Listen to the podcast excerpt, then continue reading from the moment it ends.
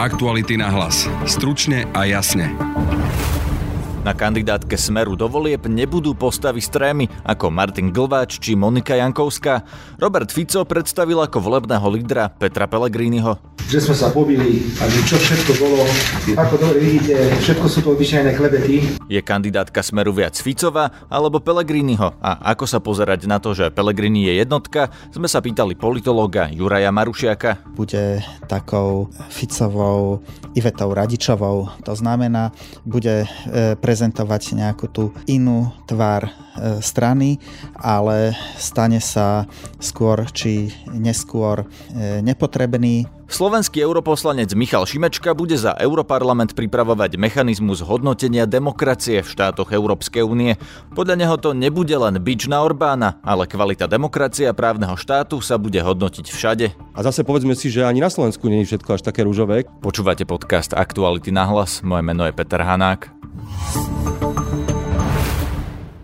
Robert Fico chce so Smerom znova vyhrať voľby, tak aby sa strana nedala vylúčiť z povolebných rokovaní o vláde. Na prvom mieste kandidátky je Peter Pellegrini, druhý je Robert Fico, tretia Denisa Saková, štvrtý je Richard Raši a piatý Juraj Blanár. Tá zmena sa prejavila natoľko, že v prvej 30 je v podstate vymenených 15 ľudí. Netvrdím, že nie sú na kandidátke, ale sú možno niekde nižšie a naopak, tí, čo boli hlboko niekedy v minulosti na kandidátke, sa dostali do popredia. Peter, držím ti palce, ty budeš držať ne. Budeme ti naozaj chrániť chrbát, inak to jednoducho nepôjde ale boli všelijaké, samozrejme, klebety o nás dvoch, že sme sa pobili a čo všetko bolo. Ako dobre vidíte, všetko sú to obyčajné klebety, ale to tak už na Slovensku chodí a býva. Je tu súzvuk, chceme ísť e, do víťazného konca. Na kandidátke Smeru už nebude Robert Kaliňák, chýba aj Martin Glváč a na rozdiel od minulých volieb kandidovať nebude ani Monika Jankovská. Ja som to povedal už veľakrát, je povinnosťou predsedu strany stáť za svojimi ľuďmi a ja som za Martina Kovačom stál a budem stáť. A ja som ho navrhoval na kandidátku. Došiel 15 minút pred rokovaním predsedníctva a požiadal, že nebude kandidovať. Preto Martin Kovač nie je na kandidátke a ja jeho rozhodnutie, to jeho slobodné rozhodnutie absolútne rešpektujem. Luboš Blaha je človek, ktorý vyvoláva napätie okolo seba, čo je aj dobré, pretože vtedy je človek zaujímavý, viete, že to je jeden z najvýznamnejších komunikátorov. Je to silno ľavicovo orientovaný človek. Jeho názory ľavicové sú niekedy až radikálne. Ale my to rešpektujeme, pretože máme ľudí v strane, ktorí možno sú skôr do stredu od tej ľavice, čo je normálne. Tá strana je veľmi veľká, ale je zhoda, veľmi jasná zhoda, že je to jeden z najvýznamnejších komunikátorov strany Smer sociálna demokracia, číslo na kandidátke 11. Pri mikrofóne mám teraz politologa zo Slovenskej akadémie vied Juraja Marušiaka. Vítajte. E, dobrý deň. Pán Marušiak, keď sa pozeráte na tú kandidátku Smeru, vidíte tam skupiny, ktoré sú Ficoví ľudia, ktorí sú Pelegriniho ľudia? E, určite je vidieť veľký pohyb na kandidátke Smeru v porovnaní s, so situáciou v roku 2016. E, určite sú tu e, nové tváre a naopak viaceré tváre, ktoré boli naozaj dlhoročnými reprezentantmi Smeru z kandidátky zmizli či už na základe vlastného rozhodnutia alebo pod tlakom verejnosti. Pýtam sa skôr na to, že či tá kandidátka je kandidátkou Roberta Fica, ako v minulosti Smer obvykle bol, alebo tam vidno aj stopu Petra Pellegriniho? No, ako určitú stopu tam eh, vidno, no najmä eh, preto, lebo Pellegrini je na eh, prvom mieste, čiže je volebným lídrom strany a na druhej strane samozrejme vidno tu, že Robert Fico má naďalej v smere veľký vplyv. A to vidno nielen na podobe kandidátky, ale napokon aj na včerajšom hlasovaní Národnej rady, napríklad čo sa týka moratória na zverejňovanie prieskumov. Takže Určite za ľudí, ktorí sú blízki Robertovi Ficovi z tej prvej e, dvanástky, tak tam môžeme možno spomenúť určite napríklad e, pána e, Blanára, možno takisto hovoriť o Erikovi Tomášovi, ktorý sa posunul vlastne dosť vysoko na kandidátke Smeru. Veľmi vysoko sa posunul Ľuboš Blaha, teda predseda výboru pre európsku integráciu, ktorý je jednoznačne spájaný s Robertom Ficom. On napokon tieto svoje preferencie neskrýva na pomery Smeru pomerne verejne, ventiluje aj isté tenzie, konflikty, ktoré má či s e, Pelegrinim, či s Monikou e, Beňovou, alebo ktoré mal s doterajším ministrom zahraničných vecí Miroslavom Lajčákom. Takisto minister práce a sociálnych vecí Jan Richter má zrejme bližšie k Robertovi Ficovi. Sú tam samozrejme aj e, mladšie tváre, ktoré sa možno spájajú viacej s Petrom Pelegrinim, či už je to ministerka vnútra pani Saková alebo minister financí eh, Ladislav Kamenický a vedúci úradu vlády pán Šutaj Eštok. Takže eh, áno, istý rukopis tu vidno. Na druhej strane ale je evidentné, že naozaj aj tým posunom Luboša Blahu, ktorý niekoľkokrát vlastne sa dostal do istej verbálnej prestrelky s Pelegrínim. Je zrejme, že Robert Fico stále týmto lídrom strany je, má v strane asi e, silnejšiu pozíciu ako Peter Pellegrini. Pellegrini... Na toto sa chcem opýtať, že či to nehrozí, že Fico a Pellegrini budú naďalej súperiť, lebo sa hovorilo aj o mnohých ich konfliktoch aj teraz, keď Pellegrini bol premiér a Fico predseda strany. Myslíte, že sú schopní vydržať spolu v jednej strane v tejto podobe ešte ďalšie 4 roky? To je skôr možno otázka pre jasnovidcov. V e, politickom štýle oboch e, týchto najvyšších predstaviteľov Smeru sú veľké rozdiely a e, napokon ukázalo sa to aj pri tom moratóriu na zverejňovanie volebných prieskumov. Peter Pellegrini sa vyslovil veľmi kriticky na túto tému. Na druhej strane prelemenie prezidentkinho veta poslanecký klub Smeru podporil eh, jednomyselne. Buď eh, Peter Pellegrini iba prezentoval povedzme pre eh, zahraničných diplomatov a pre média nejakú lepšiu tvár Smeru, alebo ak s tým naozaj nesúhlasí, tak v tom prípade zrejme jeho výtlak aj v rámci poslaneckého klubu Smeru je minimálny. Skôr ma zaujíma, že či sa to nezmení po ďalších voľbách, lebo ak, ak je toto kandidátka Smeru, tak či to nebude tak, že po ďalších voľbách tam Pelegrini jednoducho už bude mať nejaké slovo v tom poslaneckom klube? Môže sa stať, ale e, zatiaľ e, teda e, sa to nezdá. Zatiaľ napríklad aj tá taká nejaká parlamentná spolupráca s ľudovou stranou naše Slovensko funguje, hoci viacerí členovia Smeru sa k tomuto vyjadrovali kriticky, aj keď samozrejme nejde o otvorenú koalíciu, ale je príznačné, že aj po tom včerajšom hlasovaní teda mnohí z tých ľudí, ktorí verejne kritizovali takúto spoluprácu e, mlčia. E, ja si myslím, že Petrovi Pellegrinimu sa môže samozrejme stať, že po voľbách získa väčšiu podporu vo vnútri smeru, najmä pokiaľ voľby nedopadnú tak, ako by si to strana želala, ale takisto sa mu môže stať, že jednoducho bude takou Ficovou Ivetou Radičovou. To znamená, bude prezentovať nejakú tú inú tvár e, strany, ale stane sa skôr či neskôr e, nepotrebný, zameniteľný a nahraditeľný a jednoducho upadne do zabudnutia. Je to úplne reálny scenár, ktorý sa Petrovi Pellegrinimu e, môže stať. Čo hovoríte na to, že na tej kandidátke nie je Martin Glváč, ktorý bol dlhoročná tvár Smeru, podpredseda parlamentu, bol to šéf krajskej organizácie Smeru v Bratislave.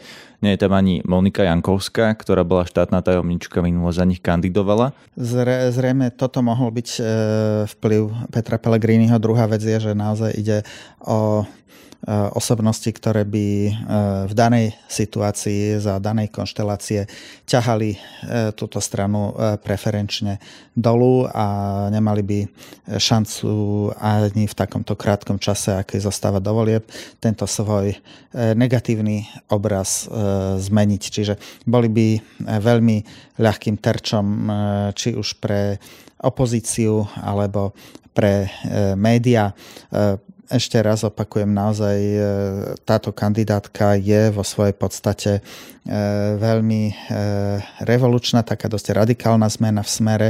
Teda je to možno jeden z najzásadnejších pohybov na tejto kandidátke v histórii strany. Čo je také zásadné na ňom? No, ako som už povedal, v podstate z prvej desiatky v roku 2016 odišli e, piati ľudia, čiže to je e, naozaj veľmi zásadné. Čiže či, či je to, e, boli to ľudia, ktorí naozaj dlhodobo formovali politiku strany a boli dlhodobo vnímaní ako také tváre smeru, respektíve dokonca možno až potenciálni nástupcovia. To je napríklad Robert Kaliňák, bol tam Marek Maďarič. E, Peter Kažimír e, bol e, smer veľmi dlho spájaný s Miroslavom Lajčákom. Čím to je podľa vás, že smer sa takto radikálne mení, že 5 ľudí z tej top 10 z volieb v 2016 tam jednoducho už teraz nie sú? Jednak e, e, niektoré škandály, ktoré spôsobili, že sa pre smer stali neudržateľnými, ale je napríklad charakteristické, že odchod Kaliňaka prichádzal, prišiel vlastne veľmi neskoro. Robert Fico sa snažil ho udržať e, vo e, vedení, teda či už na ministerskom kresle alebo vo vedení strany e, príliš dlho. Samozrejme, časť ľudí sa snaží, samozrejme takto dáva najevo aj, že svoj istý dištanc od súčasnej politiky Smeru. Myslím si, že Smer sa za posledné 4 roky posunul e, výrazne takým, by som povedal, konzervatívnym smerom, dokonca ak ešte bezprostredne po roku 2016 veľmi sa vyhraňoval voči ľudovej strane naše Slovensko. Teraz sa objavuje čoraz viacej prípadov, keď spolu v parlamente hlasujú. Dokonca poslanec eh, za túto stranu Luboš Blaha pravidelne písal svoje facebookové statusy, kde poslancov za ľudovú stranu naše Slovensko zosmiešňoval. Je celkom zaujímavé, že tieto statusy nepíše a to je zrejme, že asi nie všetci sa s takýmto posunom tej strany stotožňujú. To bol politológ Juraj Marušek. Aktuality na hlas. Stručne a jasne.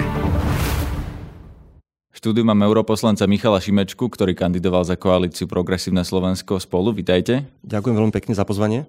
Vy ste teraz dostali novú funkciu, ktorá sa volá hlavný spravodajca Európskeho parlamentu k novému mechanizmu na ochranu demokracie a právneho štátu v Európskej únii. Je to taký dlhý názov. Čo to znamená? Čo budete robiť? Áno, je to dlhý názov, ale zároveň je to kľúčová téma a jedna z najcitlivejších otázok dnešnej európskej politiky. Trochu to aj podľa mňa ukazuje, že mm, ako si vždy myslíme, že slovenskí europoslanci alebo Slovensko ako také nemá reálny vplyv v Európe a o všetkom dôležitom rozhodujú Nemci Nemci a Francúzi, tak je to aj trošku dôkazom toho, že nie. E, lebo v princípe ide, ide o to, ako má Európska únia do budúcna chrániť svoje základné hodnoty. Keď sme vstupovali do Európskej únie a všetky štáty, e, keď vstupovali do Európskej únie, sa museli zaviazať, že budú dodržiavať hodnoty demokracie, právneho štátu, slobody. Preto aj Slovensko malo s Mečiarom problém v 90. rokoch. A vtedy nikto veľmi nepočítal s tým, že štát, keď raz vstúpi do Európskej únie, tak môže začať tieto hodnoty opúšťať a vzdialovať sa od e, liberálnej demokracie a slobody.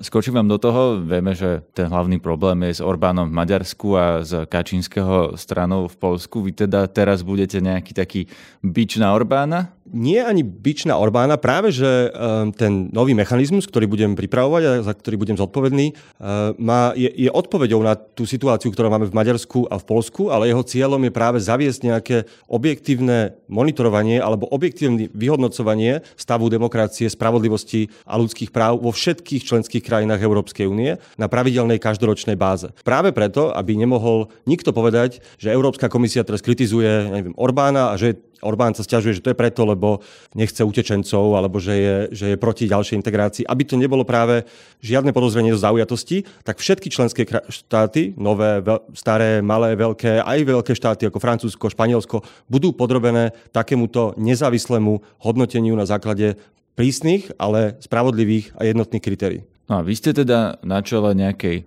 komisie, alebo vy budete pripravovať ten mechanizmus, na základe ktorého sa bude hodnotiť dodržiavanie demokracie a pravidel právneho štátu v Európskej únii? Uh, áno, ako každý uh, nov, nová legislatíva alebo každý nový nástroj v Európskej únii, tak sa na ňom podielajú Európsky parlament, Európska komisia a členské štáty, Európska rada. Uh, a v tomto prípade ja budem zastupovať v tých vyjednávaniach Európsky parlament a budem vyjednávať za celý, za celý parlament. A zároveň, keďže parlament má ambíciu priamo tvoriť tento, tento, tento mechanizmus, čiže nie iba komentovať, čo navrhne komisia, ale prísť vlastným návrhom, ako by mal vyzerať, aké by mala byť tie parametre, tak ho zároveň budem aj aktívne písať, koncipovať a budem sa snažiť pre neho hľadať dôveru e, u členov komisie a samozrejme u e, vlád členských štátov. No a čo by mali byť tie kritéria, podľa ktorých sa bude posudzovať, či je štát dostatočne demokratický alebo, alebo nie? Áno, samozrejme, to je tá veľká, veľká citlivá otázka. Tam sa mi žiada povedať, e, že to nemá byť bič Európskej komisie alebo Európskej únie na štáty alebo vlády, ktoré majú nepohodlné názory alebo napríklad odmietajú hĺbšiu integráciu alebo sú e, ideologicky inde, než by, sme napríklad, než by sa napríklad mne páčilo. Tak to vôbec není. Veď v Európskej únii máme štáty, vlády, ktoré sú konzervatívne, ktoré sú liberálne, také, ktoré chcú viac integrácie, také, ktoré sú skeptické. O to vôbec... Preto sa pýtam na tie kritéria, že čo presne budete skúmať, aby bolo jasné, že čo je to vlastne demokracia a právny štát, ktorý budete ako Európska únia kontrolovať. Áno. To je konec koncov zakotvené aj, aj v Lisabonskej zmluve, je to zakotvené v napríklad aj Slovenskej ústave, čo e, demokracia je, ako chápeme právny štát. Tak predovšetkým demokracia nie je iba voľby, nie je iba to, že e, rozhoduje väčšina a jej reprezentanti zvolení vo voľbách, ale je to napríklad aj to, že funguje nezávislé súdnictvo, nezávislá policia, nezávislá prokuratúra, nad ktorou nemajú kontrolu politici, to je jeden z kľúčových princípov právneho štátu, a, a zároveň je to aj dodržiavanie ľudských práv, nediskriminácia voči menšinám, slobodné médiá, slobodný rozvoj občianskej spoločnosti. To všetko patrí k tým základným hodnotám, e, ku ktorým sa hlásime, na ktorých stojí Európska únia. A samozrejme štáty to majú usporiadané rôzne, aj napríklad orgány činné v trestnom konaní majú štáty rôzne, niektoré štáty majú prokuratúru, niektoré majú štátne zastupiteľstvo, niektoré štáty majú ústavný súd, niektoré ho nemajú. Konec koncov niektoré sú monarchie, niektoré sú republiky, ale tie princípy sú rovnaké, či existuje nezávislý, nezávislý súd, či sa občan môže domôcť svojich práv včas, a férovo a spravodlivo. Tieto princípy by mali byť, by mali byť platné vo všetkých členských štátoch. No a predpokladáte, že Maďarsko a Polsko budú práve v týchto otázkach zaostávať? Dnes um, v nich zaostávajú a hovorí to, teda nehovorím to len ja, hovorí to aj Európsky súdny dvor, uh, špeciálne v prípade Maďarska špeciálne v prípade napríklad uh, maďarských médií, ktoré dnes už nie sú slobodné a kde sú médiá potláčané a kde sú novinári umlčiavaní alebo aj maďarských vládnych organizácií, prípad eh, Maďarskej univerzity CEU, ktorú, ktorú Orbán vyhnal, eh, ale aj v, Maďarsk, v prípade maďarského súdnictva. Tam už táto nezávislosť nefunguje. Čiže áno, Maďarsko s tým má problém, v niektorých aspektoch aj Polsko. A zase povedzme si, že ani na Slovensku je všetko až také rúžové, keď teda sledujeme všetci tie, tie odhalenia, ktoré vyplývajú z trímy a z, z toho, ako Kočner pôsobil a ako ho politici kryli, tak to tiež není všetko úplne, úplne také ideálne. No to je moja ďalšia otázka, že ak by sa ukázalo ukázalo na základe týchto kritérií, že aj Slovensko má problém, čo sa stane? budete navrhovať nejaké sankcie? Alebo hovorí sa, že môže sa aj siahať na eurofondy takým štátom, ktoré nedodržiavajú tie spoločné pravidlá Európskej únie, ale nebude to tak, že sa to nakoniec obráti vlastne proti Slovensku, že vy budete človek, ktorý je slovenský europoslanec, zodpovedný za, povedzme, trestanie tých štátov, ktoré nedodržiavajú pravidlá, ale budete, že budete trestať aj Slovensko? E, zatiaľ sa o žiadnych sankciách nehovorí. Tých návrhov na, na možné sankcie je nie niekoľko, ono to celé ešte teraz bude niekoľko rokov sa tvoriť. Pod pre mňa je dôležité v tomto celom, aby existovalo nejaké objektívne kritéria, ktoré platia pre všetkých. A nielen Slovensko, ale aj Španielsko alebo Malta, kde je obrovský problém. To, že či to bude naväzané na nejaké sankcie alebo nie, v tejto chvíli naozaj ešte nie je úplne, úplne jasné. A pravdu povediac si myslím, že Slovensko v tejto fáze by žiadnym sankciám nečelilo, lebo tá, ten problém, ktorý máme na Slovensku so spravodlivosťou a správnym štátom, je úplne inej povahy rádovo inde, ako je, ako je napríklad Maďarsko, ehm, že tam, tam je tá situácia o mnoho horšia. Tam sa aj uvažuje o, o možnom obmedzení eurofondov, čo teda akoby dáva istú logiku, lebo keď si predstavíte, že ste neviem, holandský alebo, alebo nemecký daňový poplatník, ktorý teda prispieva veľmi do rozpočtu európskeho ehm, a z ktorého potom Maďarsko čerpá eurofondy a keď vidíte, že tie vaše peniaze končia v rukách Orbánových oligarchov, pretože policia nekoná, tak ehm, zrazu je zjavné, že problém právneho štátu v Maďarsku není iba vnútorný, vnútorný maďarský problém, ale dotýka sa celej Európy. Ale to isté sa dá povedať aj o Slovensku, že hoci kto môže povedať, že peniaze z eurofondov na Slovensku končia v rukách spriateľných podnikateľských skupín k tým, ktorí o tom rozhodujú. Týka sa to ale aj mnohých iných štátov, konec koncov týka sa to aj niektorých západoeurópskych štátov. Ja si myslím, že akýkoľvek nový mechanizmus alebo nástroj na to, aby, eh, aby sa právny štát eh, dodržiaval, aj tak vždy bude stáť na tom princípe, že keď sa nájde nejaké pochybenie, tak, eh, tak sa budeš tým, vstúpi sa do dialogu s tým členským štátom, aby sa, a bude tam nejaké odporúčania, aby sa zjednala náprava. Že to nebude, že niečo sa stalo zle a prídu sankcie. Tam Európska únia funguje na princípe kompromisu, dialogu a spolupráce, že vždy sa tam bude predovšetkým pokus nejak tú situáciu napraviť a, a jednať s vládou toho členského štátu, čo by sa dalo zmeniť. Takže že, um, že tam o, tie sankcie sú vždy až ten, ten krajný, to krajné riešenie. To, čo sa mi zdá špeciálne dôležité, aby bol tento pravidelný pre všetkých 28 štátov platný mechanizmus, je, že aby sa tie potenciálne problémy alebo neduhy alebo zlyhania odhalili ešte v zárodku alebo včas a nie až potom, ako sa to stalo v Maďarsku, keď už je tak trošku neskoro a keď už Orbán ten, eh, ten režim vybudoval, ale práve keďže to bude každoročné, aby sa dali, eh, aby sa dali tieto veci zachytávať a riešiť, riešiť ešte, ešte včas. Takže ešte raz, to bude mechanizmus, ktorý bude každoročne vyhodnocovať úroveň demokracie a dodržiavania pravidel právneho štátu vo všetkých krajinách Európskej únie a pri tých, ktoré to nedodržiavajú, tam budú zrejme nejaké sankcie. Pri tých, ktoré to nedodržiavajú, tam bude najprv verejná kritika, zrejme, hej, potom bude nejaký, e, nejaký dialog, že čo sa dá zlepšiť, ako, e, ako možno tie diery zaplátať, e, ako tie inštitúcie možno popraviť, aby, aby ten princíp bol dodržaný. No a v najhoršom možnom prípade môže pri sankcie, ktoré nemusia byť finančné, môžu to byť aj žaloba na Európsky súdny dvor a v najhoršom prípade môžu pri sankcie aj typu obmedzenie eurofondov. Akú veľkú šancu to má prejsť cez všetky orgány Európskej únie, ktoré to odsúhlasiť musia, vrátane vlád jednotlivých štátov. Nedopadne to tak, že to jednoducho Maďari a Poliaci zablokujú? Samozrejme to bude nadlho a tie vyjednávania nebudú, nebudú vôbec jednoduché. Paradoxne Maďari a Poliaci toto podporujú, pretože, alebo minimálne verbálne toto teraz podporujú, pretože ich dnešný postoj je taký, že komisia, Európska únia si na nás zasadla, hej, že kritizuje iba Maďarsko a Polsko. A oni by mali privítať, a zatiaľ to tak aj vyzerá, niečo, čo je spravodlivé voči všetkým že to vyhodnocovanie bude platiť voči všetkým. Tak ja naopak očakávam nejakú opozíciu alebo odpor skôr od tých západoeurópskych štátov, lebo zrazu aj oni môžu byť terčom kritiky. Či už sa to týka napríklad Španielska, čak tam je, akoby není jednoduchá situácia v Katalánsku, alebo sa to týka aj niektorých iných štátov, Malta je dobrý príklad, ktoré, ktoré zrazu môžu tiež zistiť, že, že, že tá kritika dopadá na nich a že to není, nemôžeme ani Európska únia považovať západ európskej demokracie za, za navždy, navždy pevné a bez problémov. Taliansko napríklad tiež nie je bez problémov, tam povedia ďalších voľbách môže byť premiérom Salvini, čiže...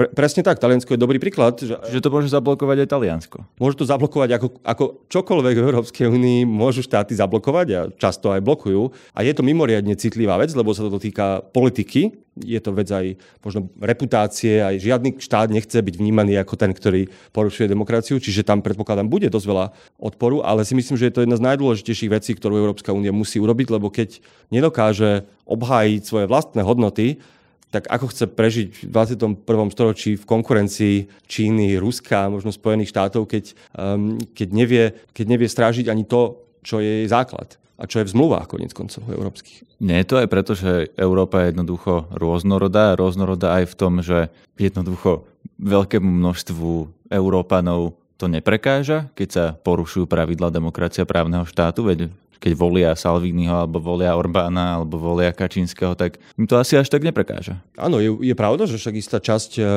konec koncov aj na Slovensku, istá časť ľudí volí, e, volí LSNS a tak to je a to je demokracii prirodzené, e, že sa môže dostať k moci aj štát, ktorý, teda aj, aj politická strana alebo líder, ktorý tú, ktorý tú demokraciu chce demontovať. Ale tam je práve kľúčové, aby tie pravidlá aj pri voľbách napríklad boli férové. Prav, pravda je, že Orbán dostal demokraticky zvolenú väčšinu v parlamente, ale treba sa aj pozrieť na to, že ako ju dostal a dostali ju aj v situácii, keď e, maďarské médiá nie sú, nie sú slobodné, keď e, verejnoprávne médiá televízia je fakticky propagandou strany Fides, tak potom je o niečo ľahšie získať väčšinu toto to je, ako aj v tom trochu spočíva ten problém, že, že, že v istom momente, keď sa začnú narúšať tie, tie základné princípy, tak to môže aj posilňovať, posilňovať tie autoritárske tendencie, lebo ani už tie voľby prestávajú byť vo svojej podstate demokratické a férové. To bol europoslanec Michal Šimečka, ktorý v Europarlamente pôsobí vo frakcii európskych liberálov Obnovme Európu, kde majú najviac poslancov britskí liberálni demokrati a strana francúzského prezidenta Emmanuela Macrona. Na záver ešte jeden oznam. Rozhodli sme sa, že do nášho podcastu zapojíme aj vás, našich poslucháčov. Zaujíma nás, podľa čoho sa rozhodujete vo voľbách. Preto ak sa chcete podeliť so svojím názorom, prosím pošlite nám krátky zvuk. Najlepšie vo forme MP3, mailom na adresu peter.hanák zavináč aktuality.sk a odpovedzte nám prosím na otázku, podľa čoho si vyberáte, koho budete voliť vo februárových parlamentných voľbách. Čo je pre vás pri rozhodovaní najdôležitejšie? Počúvajte nás aj zajtra. Zdraví vás Peter Hanák. Aktuality na hlas. Stručne a jasne.